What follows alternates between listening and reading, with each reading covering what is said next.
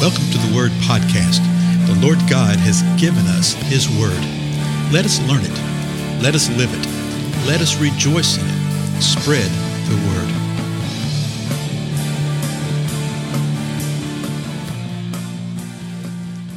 Blessings, everyone. This is Dale. Thank you so much for joining with me on today's broadcast of the Word Podcast.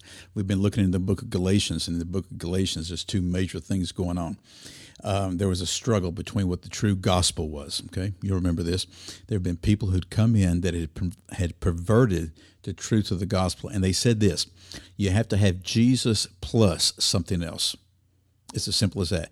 You have to have faith in Jesus plus something else.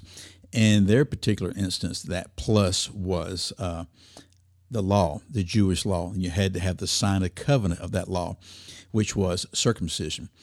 And uh, then the other thing that was being spoken of was you have a choice between true gospel and the law and the freedom and the liberty that comes with that true gospel and the law. And a lot of times people say, well, you know, that doesn't really apply to us too much today. Oh, yes, it does. Because uh, uh, for the most part, our churches are bound by law, by the law of man, by things that go so far beyond anything the Scripture says. And so we've been looking at that, whether we've been walking in freedom or we're walking in uh, the law and the bondage and the slavery of that law. And so we're going to pick up in Galatians where we left off last time in the fifth chapter. And if you remember the last verse we looked at, it was verse 18 said this But if you are led by the Spirit, you are not under the law. Okay, that is just a very succinct synopsis of everything. If you're led by the Spirit, you are not under the law. The next verse says this now. Okay, it starts with now. And I'm just going to tell you, he's going to talk about one thing, which we'll cover today, then he'll talk about another thing, which we'll cover tomorrow. Okay. Now, the deeds of the flesh are evident. So he's talking already in the previous part of uh, chapter 5 about how the flesh wars against the spirit and the spirit against the flesh. And now he says, the deeds of the flesh are evident. In other words, I don't really have to delineate all these things. Nobody really has to explain these things. Nobody really has to lay them out. And it's sort of interesting because even uh, folks who profess to be atheist, okay, because, uh, you know, you'll see people all the time, I'm an atheist, I'm an atheist, I don't think there is a God. Uh, I don't think there really are atheists. I just think there are people who are deceiving themselves because of what it says in Romans, the first chapter, that there's two testimonies that God has given all of mankind. One of the testimonies is external. You can look at creation and from creation know that there is a creator. But then the second one is this it is internal, that the Lord has placed within every human being an awareness that he exists that God exists. And so when someone says that they're an atheist, they're literally just denying what is within them. And that's the reason they're so angry and so belligerent and so hateful. You know, if you really don't believe there's a God, then why are you so upset because somebody's praying to something that you don't believe exists? You know what I mean? It's because there's an internal struggle right there.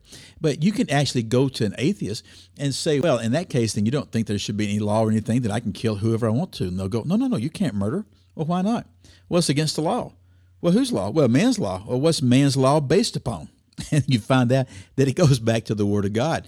And so, what he's saying right here that these deeds of the flesh are evident. Even unbelievers will agree that these of the flesh, these deeds of the flesh are not necessarily good. And here they are. The deeds of the flesh are evident, which are immorality, impurity, sensuality, idolatry, sorcery, enmities, strife, jealousy, outburst of anger, disputes, dissensions, factions, envyings, drunkenness, carousing. And you think, man, that's quite a list right there. And you know, there's a lot of people who would sit there and go, uh, well, you know, I don't think I've really committed any of those right there.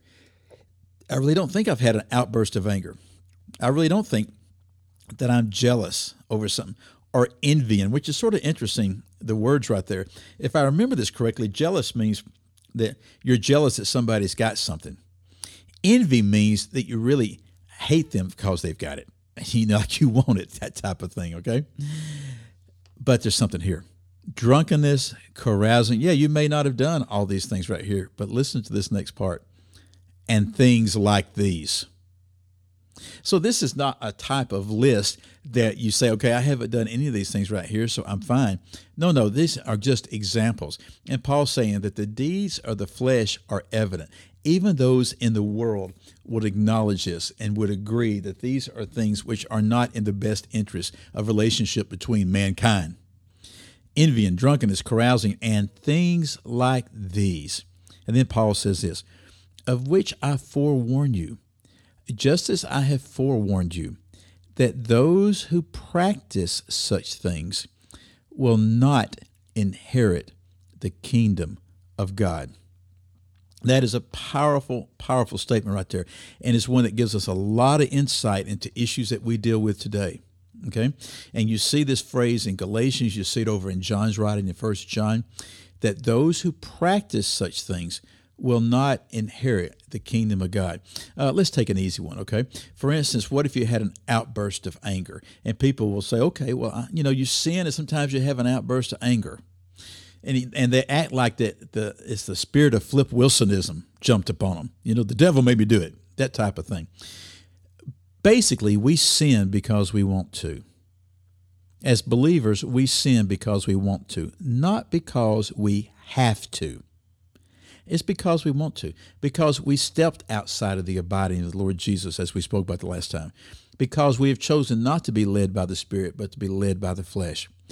But there's outburst of anger, and then there's outburst of anger. What it's saying is this if the pattern and practice of someone's life is that they have outbursts of anger all the time, they're not going to inherit the kingdom of God. Let's take another one. What about disputes, dissensions, and factions? Let's say that someone is a, is a fine, upstanding member of their church and they're in leadership positions and they're highly esteemed within the church. But behind the scenes and underneath everything, they are the ones that are sowing seeds of dissension. They are the ones that are fueling the fires and the flames of faction. The Lord's saying this you will not inherit the kingdom of God if you practice such things if it is your pattern and practice of behavior to do that, you will not inherit the kingdom. And what he's saying is, you're not really saved. You may be very religious, you may say that you believe. What about immorality, impurity, sensuality? You know, if you look up each one of these words and see what they mean, they cover a lot of things that were under the old law.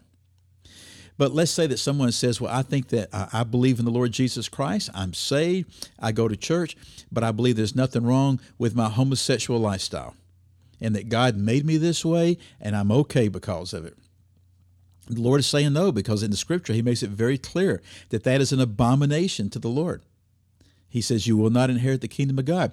Well, what if somebody else comes along and says, Well, I like my heterosexual relationships, I like multitudes of them. The Lord says if that's your pattern and your practice of behavior, you will not inherit the kingdom of God. Now, I think the good news is this I highly suspect that God's timing is far more gracious than man's timing.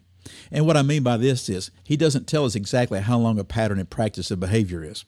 In other words, somebody may have been doing something for a period of years and decades, and all of a sudden realize, wait, that's the spirit that's been convicting me all this time. I got to quit doing that and they repent, and the Lord says, Welcome home, my child. Quite often, we as the body of Christ, we find out about something, we want to give them two seconds to repent, and that's it. See what I'm saying? The bottom line, what he's saying with this is if you practice these things as the pattern of your life, but you profess to be a believer, you're really not. Because he says, those who uh, practice such things will not inherit the kingdom of God. Tell you what, go read Galatians 5 between now and when you lay down upon your night bed and really take this before the Lord. And, and there's going to be things in all of our lives, I suspect, that we'll say, Lord, forgive me for this, forgive me for this. He will, and then press on. Uh, again, I'm Dale. Thank you so much for joining with me. Uh, pass the word, get other folks in here with us, and I'll see you again next time. Goodbye.